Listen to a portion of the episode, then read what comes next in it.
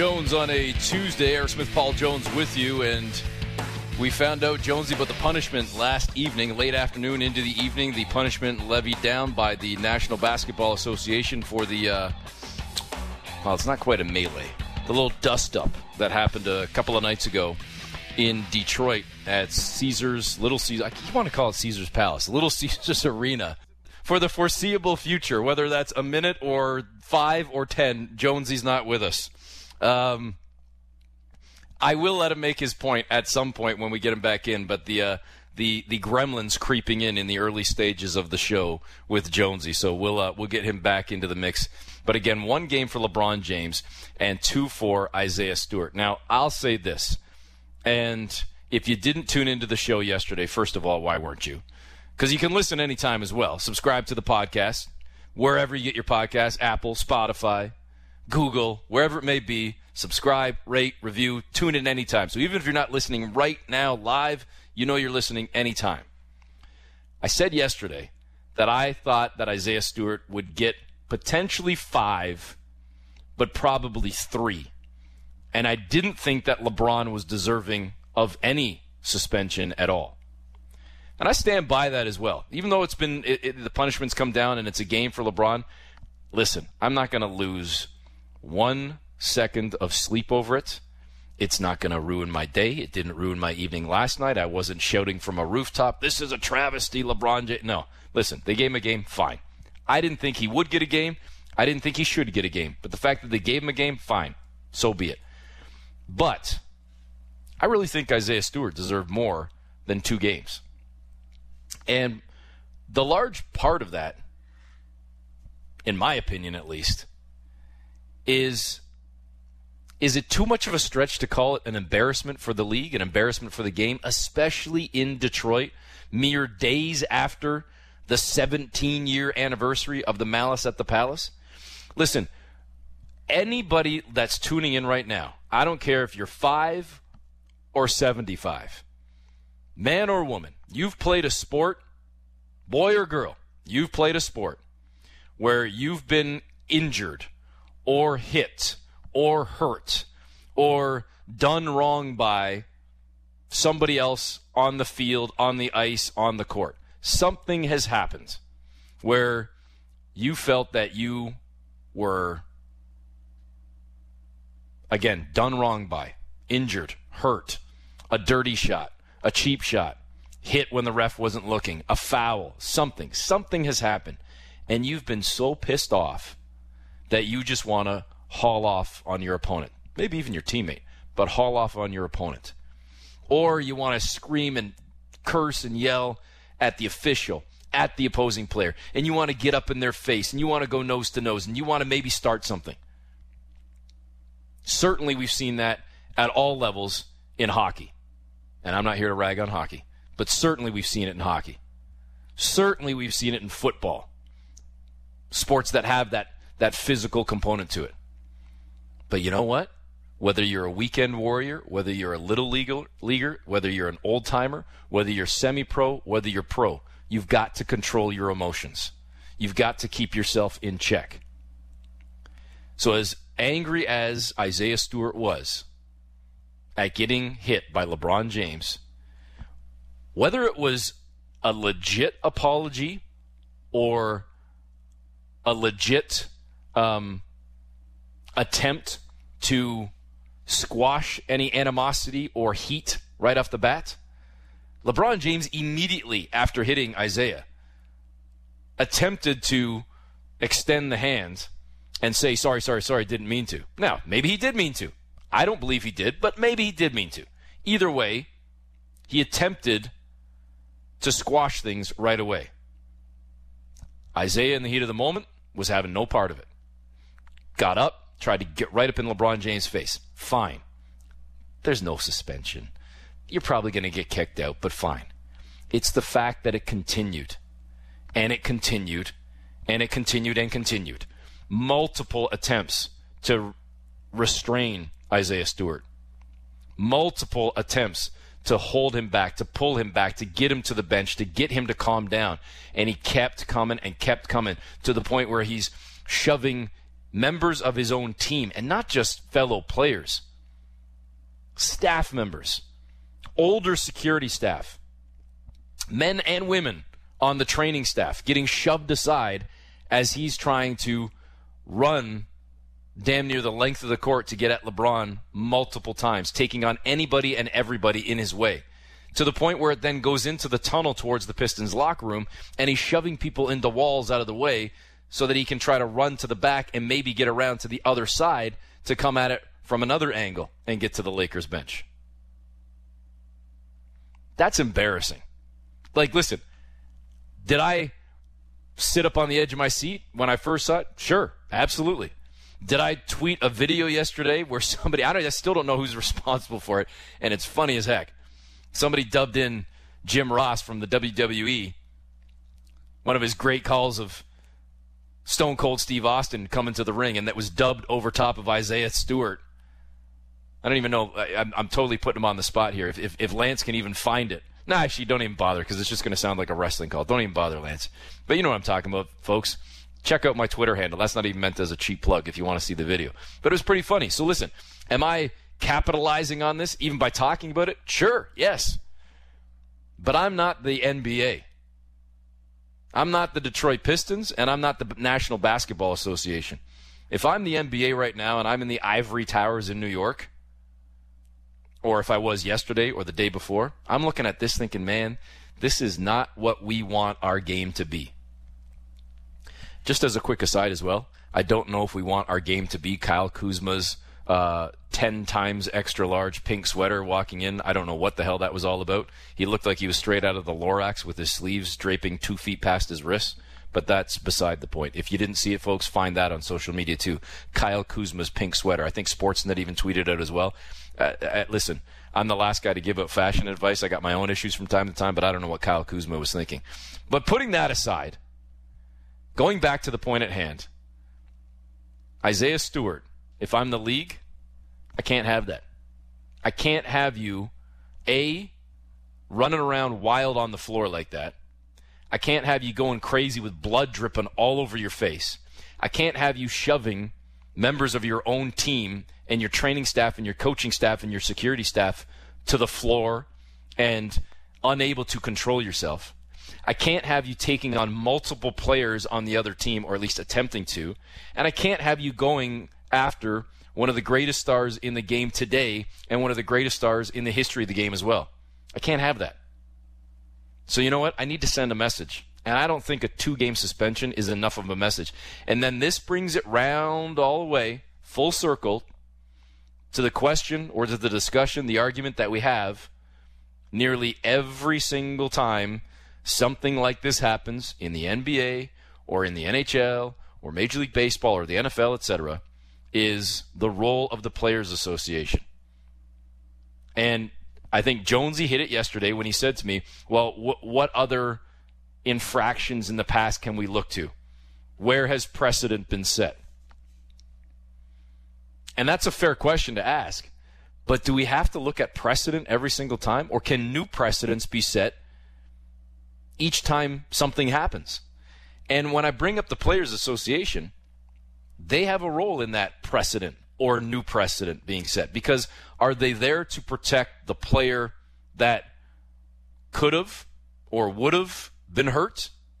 Or are they there to protect the player that incited the whole thing, or maybe even if he didn't incite it, escalated the whole thing and refused to de escalate?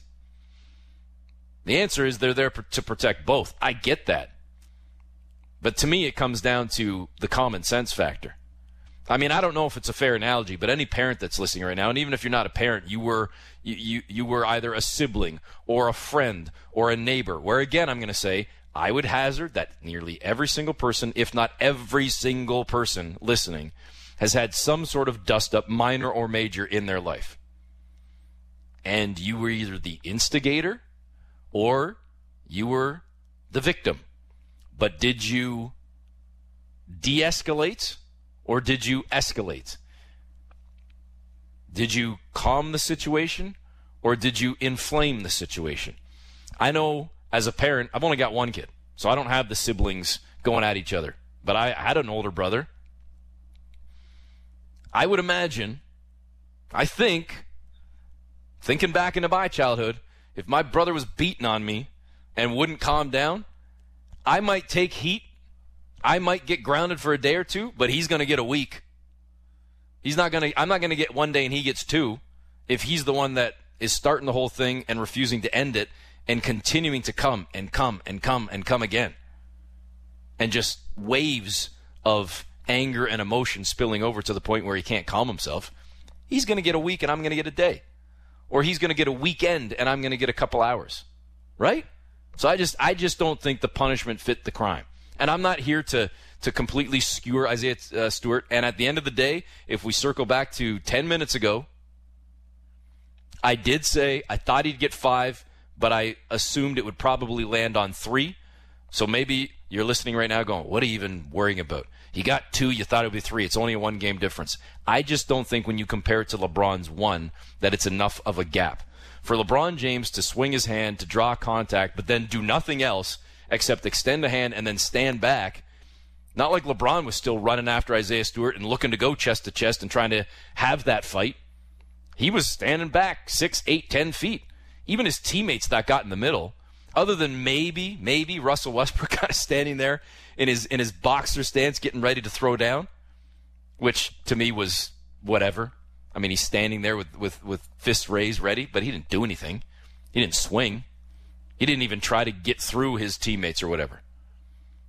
So to me, the Lakers did little to nothing. And this was all. In fact, the Pistons as well. And rightfully so. No other player was announced the suspension or fine. But I, I, I just thought two games for Stewart wasn't enough. And maybe we're maybe we're arguing, or I'm arguing semantics here by saying two versus three. I just I, I thought that two was not enough for Isaiah Stewart.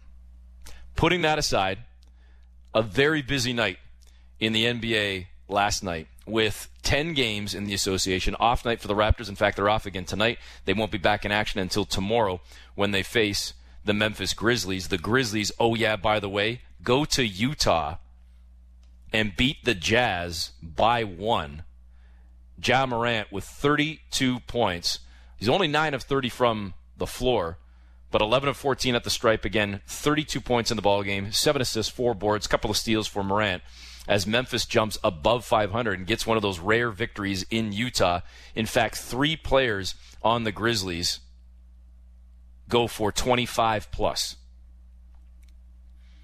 As Bane had 28 and Jackson Jr. had 26 in the loss, 23 and 13 points and rebounds, along with five blocks for Rudy Gobert.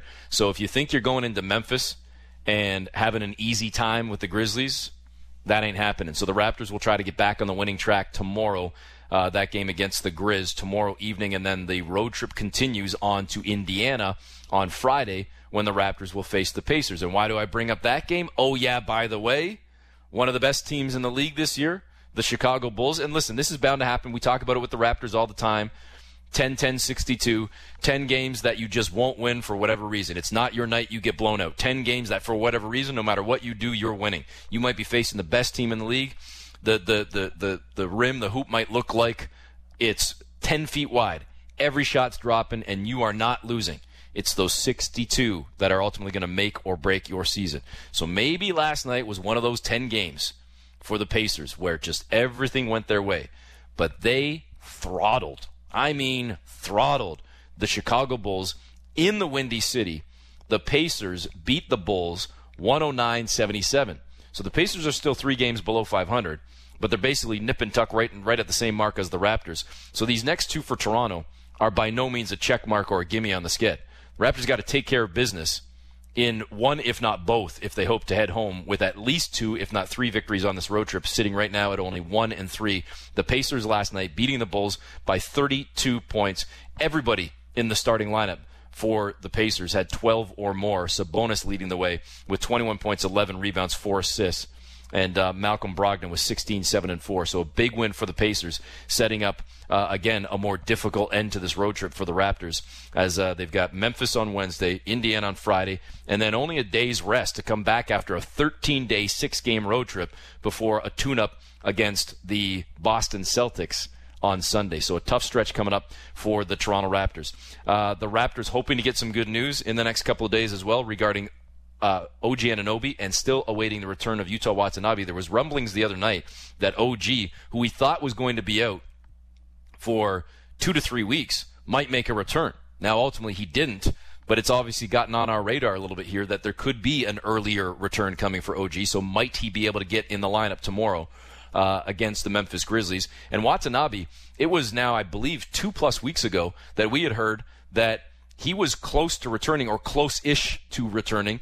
And in fact, if I'm if I'm not mistaken, and I don't want to I don't want to you know misrepresent, but um, the day that I was down, one of the days that I was down at the OVO Athletic Center, I believe Nick Nurse had even kind of hinted. He might not have said it word for word, but even hinted that not only was Watanabe and Pascal Siakam close to returning, it almost sounded more to me like Watanabe was closer than Siakam. And ultimately, Pascal returned and has been back for a while now and we still have yet to see Watanabe. So hopefully, uh, whether it's tomorrow or by Friday, hopefully we can get Yuta Watanabe back in the lineup. If you're, if you're a Raptor fan, uh, you're you're kind of chomping at the bit to see Watanabe out there because I think he could help.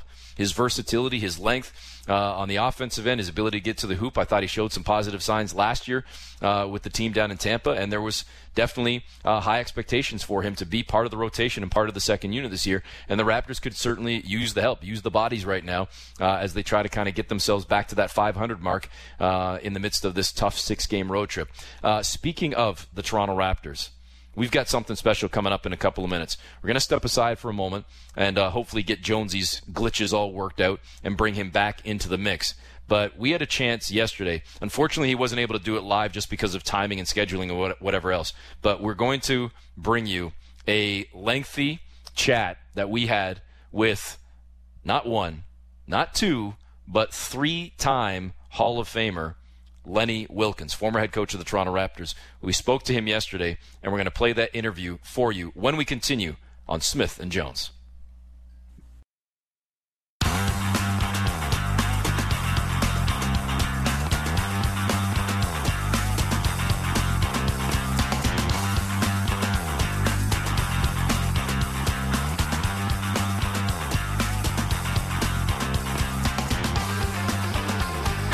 Back on Smith and Jones, Eric Smith, Paul Jones with you.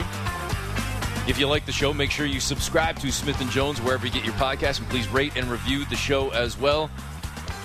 We had a chance yesterday to chat with former Toronto Raptors head coach and three-time Hall of Famer. He's in as a player, he's in as a coach, and he's in as an assistant coach with the 92 Dream Team as well. Here's our conversation with the great Lenny Wilkens. Uh, Coach, this is the first chance I've had to talk to you since uh, the Raptors have won the championship. It's the first, you know, time we've really. It, it seems like it's been so long. It's NBA years go so quickly. What were your thoughts when you saw Toronto finally rise to the pinnacle and know that uh, you had a little hand in helping build the game here in Canada? Well, I, I was happy for them. Uh, we had great fans there. They supported the team, and and I felt that, that at times we had potential. Uh, certainly, uh, you know, uh, but uh, it doesn't always happen. But I was happy for them. I thought they played hard. I thought they deserved it, and uh, so certainly uh, the fans had to be very pleased, and it showed that uh, they liked basketball because they supported the team throughout. You know, it's interesting, Lenny. We're we're approaching the three year anniversary of that uh, championship. I mean, at the end of the season, it'll be three years, and think how much has happened in the NBA, let alone in the world, in the last in the last three years. It has been so bizarre to see how things have unfolded, especially for the Toronto Raptors specifically. When we look back to the uh, to the bubble restart, and then last season spending an yeah. entire year south of the border in Tampa. Can you kind of come at it from whether it be from a player's perspective, a coach's perspective, what this past year, let alone almost two years, would have been like for Toronto specifically and trying to, you know, move a team temporarily for one season to another market, now reestablish roots in Toronto for this season and just the tumultuous times that it's been for all the Raptors from from the top on down? Well, it, it had to be difficult. It, it couldn't be easy, uh, you know, because uh, you know your family, your friends are all in Toronto, and, and now all of a sudden you got to be someplace else. Uh, so uh, being in the bubble had to be difficult for all the teams, you know. And uh, but you know we're trying to be uh, they were trying to be secure and safe and things like that because of the COVID.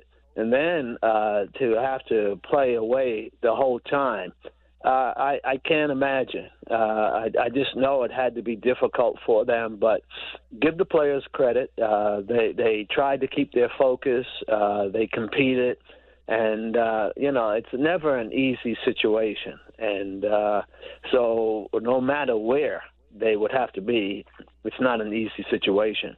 And hopefully we get through the COVID situation. It's getting better. The vaccines have helped tremendously, and I think that uh, you know hopefully uh, a year or two we can look back on this and say, boy, what a time.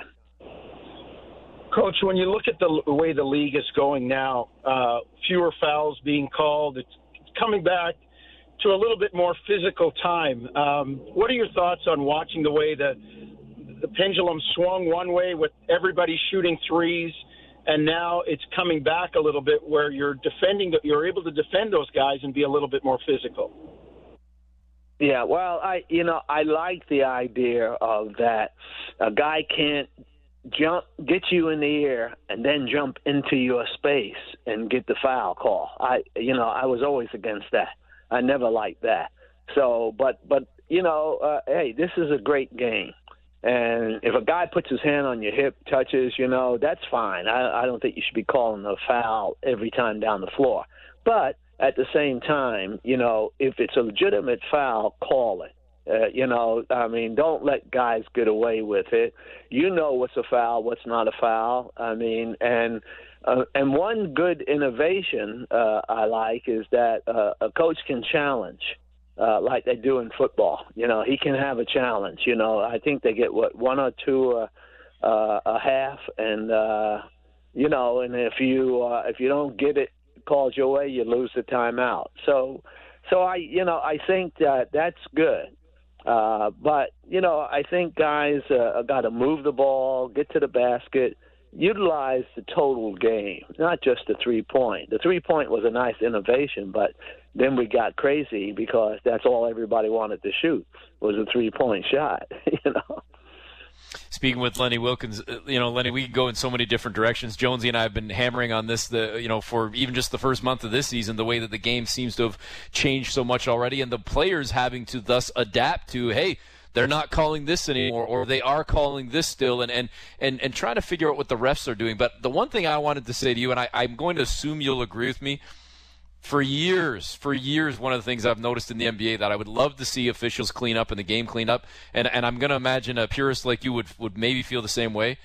We could see a carry called on almost every possession in the league, Lenny. The way that the way that guys yeah. are putting that hand down at six o'clock and, and, and literally carrying the ball and holding the ball sometimes and masking it as a quote unquote dribble. That's the one thing I would love to see kind of uh, hammered down a little bit more. Well, you we, you are right. We agree on that for sure. I mean, I, uh, you know, you couldn't do it in the old days. I mean, they didn't allow that, and and uh, and I I think uh, you know two things. One, the carry, I don't like, and then the Euro step. You know, uh, it's almost walking. I mean, why give? I mean, these guys are so talented that you don't need to give them an extra step. so so yeah, the the carry uh, I, I think needs to be cleaned up, and uh, and I think that the Euro step, you know, uh, some guys do it very legitimately, others uh, don't. So th- those are two areas that uh, we can do a whole lot better at. Coach, I want to I want to get your take on. Um, there's a new arena in Seattle. They got a hockey team out there. I know that area near and dear to your heart. You you brought the only championship to that to that franchise up there uh, in the Northwest, and it's actually terrible in my eyes that both Seattle and Vancouver. There's no team in the Northwest except for Portland. That that was a nice little triangle, a nice little rivalry there. With the arena going in uh, in Seattle, the new arena, the hockey team there. How far behind can the basketball team be?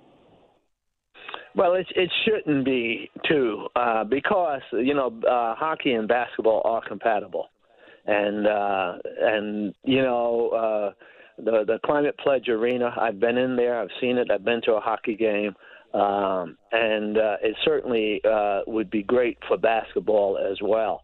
So I hope it's not too long. You know, I, I don't want to jinx the situation, but I hope that uh, they see that because basketball is still very popular in this area. You see uh, a lot of people walk around with Sonic gear uh, from the the championship team that was here, and uh, so I, I think that the fans would definitely support it speaking with Lenny Wilkens, you know, it's it's interesting, Lenny. We think back to some you know Raptor memories and celebrating the uh, NBA 75th uh, anniversary, and and uh, thinking back to the anniversaries that that have uh, come uh, just the, a couple of seasons ago for 25 years for the Toronto Raptors, and a lot of people that still have Grizzly memories as well. I think for people in Canada, um, as much as they pull for Seattle, there's a lot of folks still that would love to see the Pacific Northwest get two teams and have one go into Seattle and Vancouver. I don't know that that will happen, uh, but Seattle is certainly deserving, and it's it seems I, I would kind of echo your sentiments. Just the history of that market in Seattle specifically, I can't imagine it's going to take long now that the Kraken are there and the building is in place the league's got to go back there, and whether it's an expansion franchise or a relocation, it can't be long. And and I wonder, uh, Lenny, will will Sonics fans be? You know, I'm kind of drawing that comparison, I guess, in other sports. Will it be you suddenly became become a fan of Team X if it's still if it's is, is it going to be a new team name do you think? Or is it going to be the Sonics? Is it going to be bringing back the history of that franchise even though they have been re- relocated? It's kind of a this sort of uncomfortable zone of yeah we got a team back but it's not really the Sonics we once had right? Well it'll never be that but but certainly they have the rights uh, to the name if they mm-hmm. want to use it and uh, whether they do or not, I, I don't know. But certainly, uh, basketball, uh, the, the fans will come uh, because it, it it'll it, it'll be their team there, and and so uh, who what kind of, what the name will be, I have no idea. But I agree with you. I think that uh, both areas, both cities, Vancouver, uh, really didn't have a chance. I thought it was poorly handled. I thought it, it wasn't marketed as well and and you know that's just from my observation. But I I think both areas are tremendous. I think that it would do basketball would do well in both areas, and uh, so we'll have to see what happens. But certainly, uh, you know, we're we're one of the high tech cities in the world, uh, Seattle, and certainly it could uh, afford it, it could support it, and I think it would be good. Coach, looking at the league now, um, what impresses you? What I mean, you've watched this league, you've been in it, uh, played in it, coached in it, you've been an observer. What what impresses you? What what do you really like about it, and what's going on right now? Well, I, I think we have great young talent in the league. Um, I mean, I really do. But I, I think that uh, you know we, uh, the coaches have got to work with them and help them to understand the game.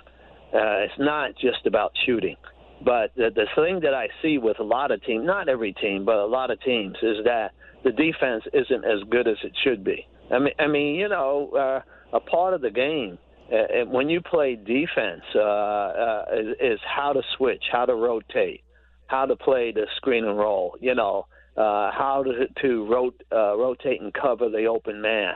Uh, all that is stuff that got what guys worked at in the past. And and so you know, don't penalize the defense because it's good. Uh, you know, people just have to know how to move the ball. So you know, those are areas I think can get better. Uh, I think, like I said, the talent is great. There's great talent out there, and uh, these guys, uh, if you work at it, I think they can be good at it.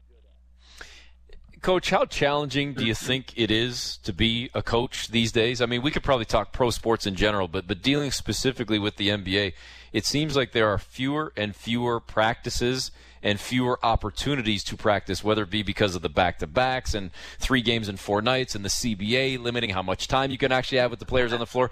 It really is difficult, it seems, these days to be a coach and to be able to have the type of impact that you're talking about.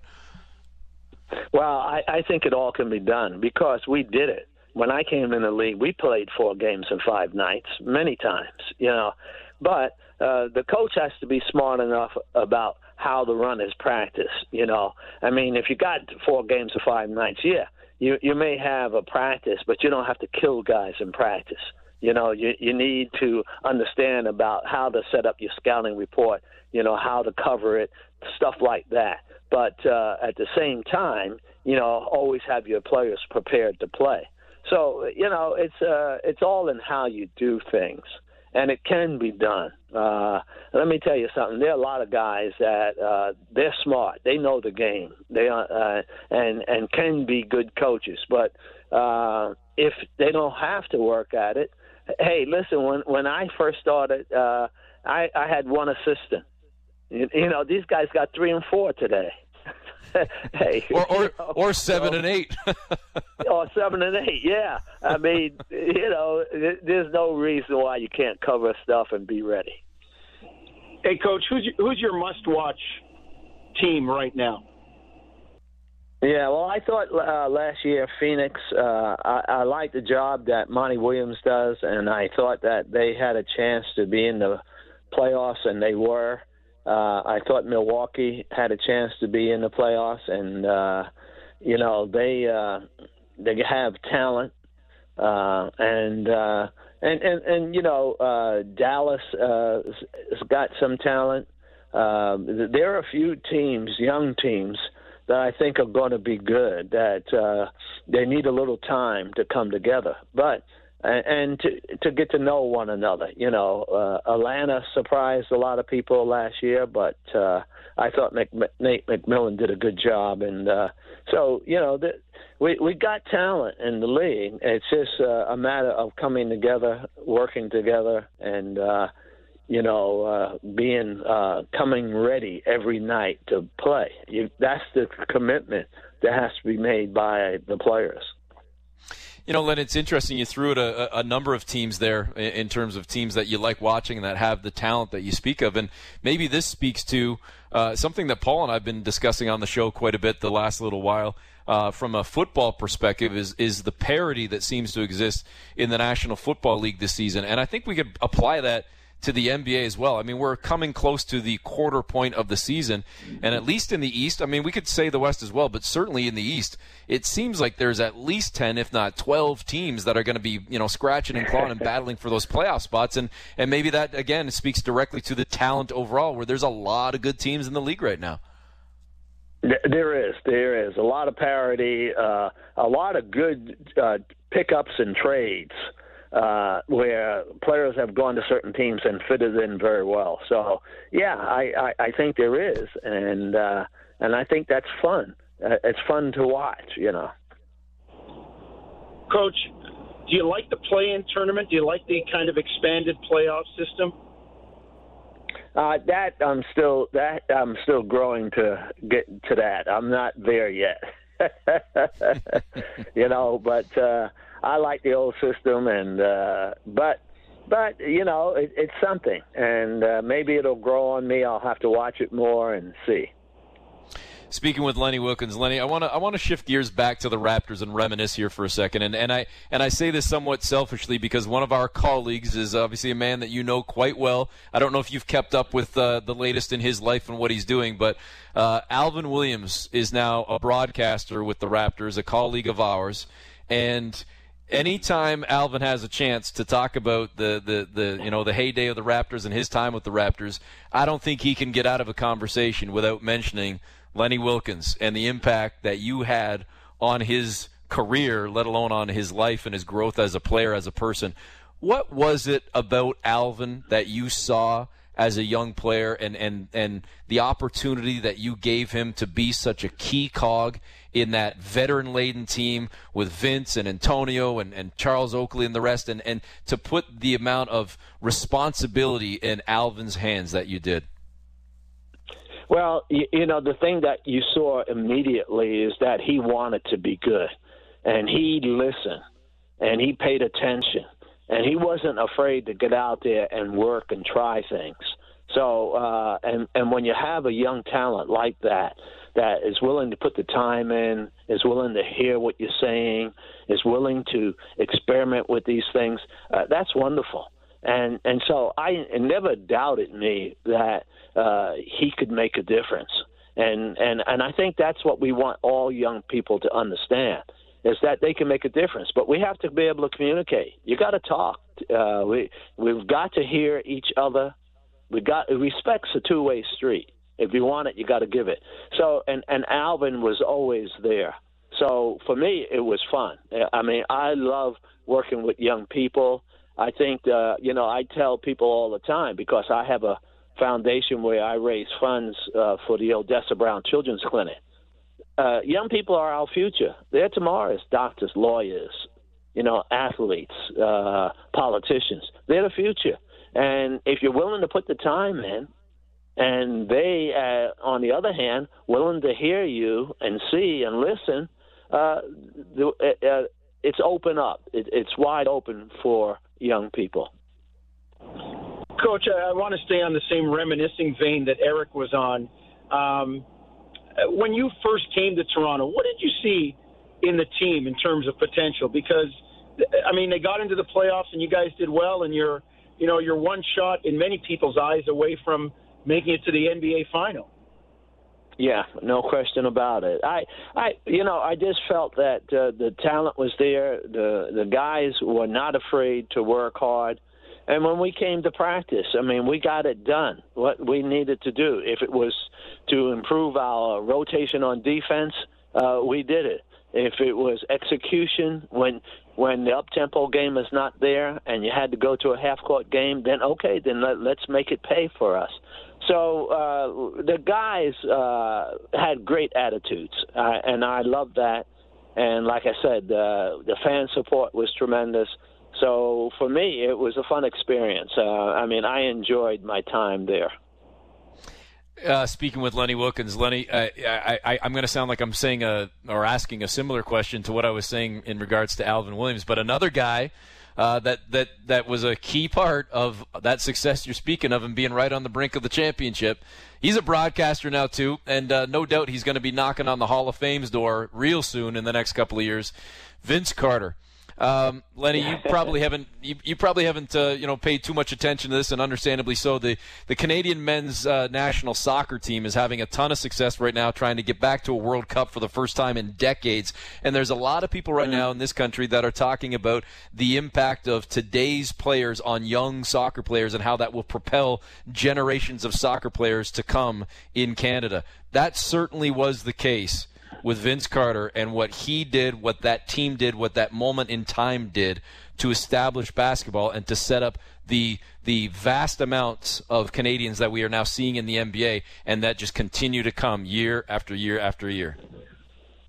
Well, it, it, it's always that uh, when you have a great player and young athletes see uh, the success that these guys generate because of their hard work, because of their knowledge of the game.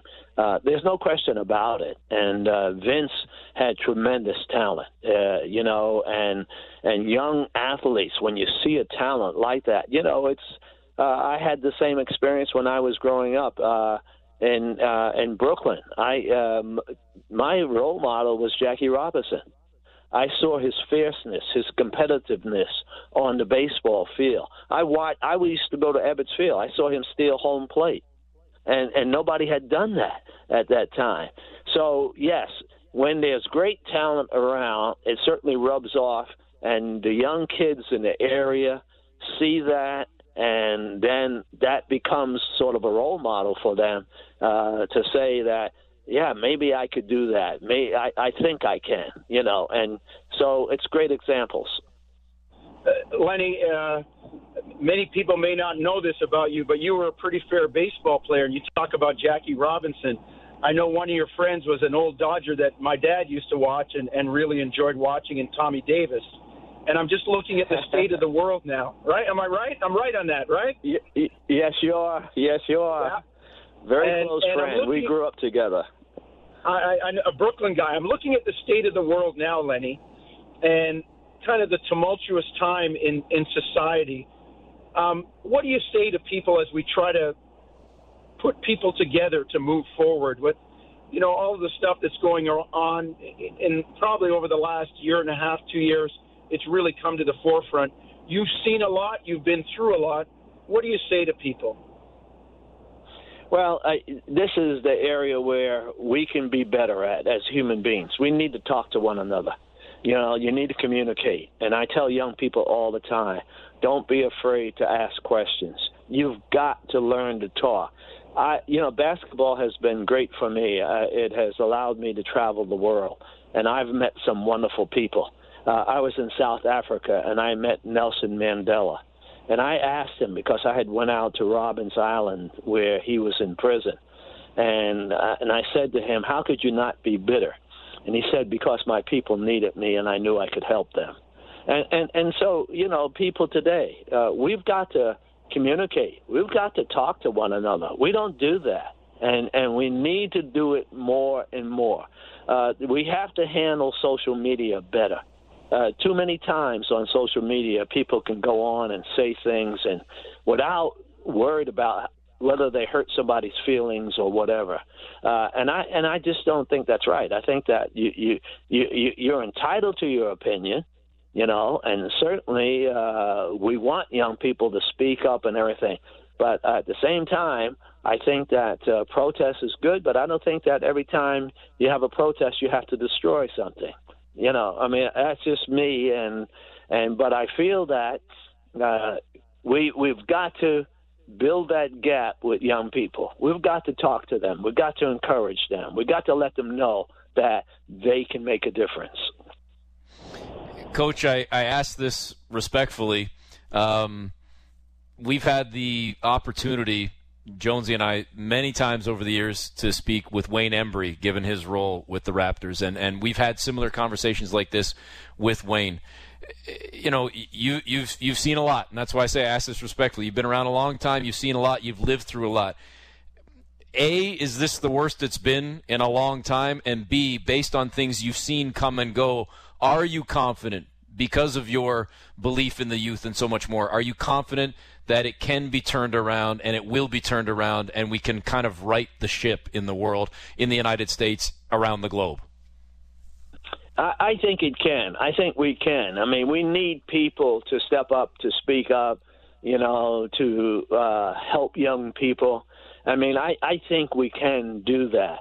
Uh, but we we still have some. There are some people that really all they care is about themselves, and and they feel, and and that's why social media becomes dangerous because uh, there's they can go on there and say things without consequence. But uh, we've got to really care about one another. We, we we really do, and we got to let the world know that uh, we can be better than we've shown. And, uh, you know, and on certain times, we have come together as people, and we need to keep, continue to do that. There is Hall of Famer Lenny Wilkens. In fact, as I say it again, three time Hall of Famer Lenny Wilkens. I really enjoyed that conversation that we had uh, with Lenny Jonesy. I thought the the stuff off the top about you know Seattle and, and reminiscing about the Raptors and basketball and everything else was great, but those last couple of minutes and uh, and and thinking back to his opportunity to meet Nelson Mandela and the theme that he kept coming back to, whether it was basketball, whether it was life, whether it was uh, uh, uh, uh, race relations, whatever it was, he continued to reference the youth, the youth, the youth, and his faith in the youth, and his appreciation and respect for the youth, and having to work with young people. And, and for an 84, I believe, 84 year old man, yeah, to still yeah. have that mindset and that approach. And if, by the way, not to not to say that you shouldn't sound good at 84, he sounds fantastic still. I mean, he sounds like a man half his age. Uh, I, sound, I, was yeah. impressed with like just everything he stood for and everything he had to say, uh, especially as it related to the youth. He sounds like the guy that we interacted with for years here in Toronto. It just doesn't yeah. sound like yeah. he's aged a bit. So, um, and uh, look, uh, you know, I I didn't want to further date him, but I remember being a high school kid uh, in Toronto and going to watch the Buffalo Braves play at Maple Leaf Gardens and Lenny Wilkens was was a player coach, and he was a terrific player. He really was as good a as good a you know coach as we see him, or you know we talk about personal interactions with people. Lenny Wilkens was a heck of a player. He really was, and uh, it was it was interesting. It's kind of crazy for me all these years. You know, you watch a guy as a as a kid growing up playing the game, and then you get to get to you know meet him and kind of work with him in a sense, being part of the media. Um, you're right. He, he he it just doesn't sound like he's aged a bit, and sounds like he's still uh, right in the mix to try and get a, a team back in the Northwest in Seattle. They need two though to make the rivalry. Get the get the three of them going again. Portland, Vancouver, and Seattle. Well, and I, I've got to assume that when, and I say when, not if, when Seattle gets a team, I referenced towards the end of our conversation the chats that we've had over the years with Wayne Embry as a, a, senior advisor to the Raptors. He has lots of different roles with the Raptors over the years. I've got to assume it's going to be the same thing for Lenny Wilkens. I mean, whoever ends up uh, owning that team and running that team, they'd be absolutely foolish to not have Lenny Wilkens as a senior advisor to that franchise, right? Yeah, yeah, you have to. I mean, he's their only championship was thanks to Lenny Wilkens, you know, and some of those guys are gone. You know, Dennis Johnson was the MVP. He's he's passed away. Like uh, Lenny's a guy that is still connected to the franchise, and you need that, Eric. And and I say this as I get become an elder statesman. In in you know, uh, if if life is a golf match, I'm I'm somewhere around twelve or thirteen. Man, I'm on the back nine somewhere, and you need those links to history. You need that, and it it helps uh, pass the game on properly. It helps uh, cultivate the respect for everything. And and you know, we we run into people now that that never saw Michael Jordan play, never saw Magic Johnson play, and you know they think the league started with you know with LeBron in 2003. Hang on a second. There, there's there's a lot more to this, and I love to, as you say, talk to guys like Lenny wilkens and Wayne Embry and get back. And I want to know about Bailey Howell and Elgin Baylor and, and George Mikan and and you know how great Jerry West was, and those are things that historically there's no, you know, visual documentation. So it comes from the stories, and, and they need that. Folks, if you like the show, Smith and Jones, make sure you subscribe to Smith and Jones wherever you get your podcast. Please rate and review as well. Thanks to Lenny Wilkens for joining us. And thanks to all of you for tuning in to Smith and Jones.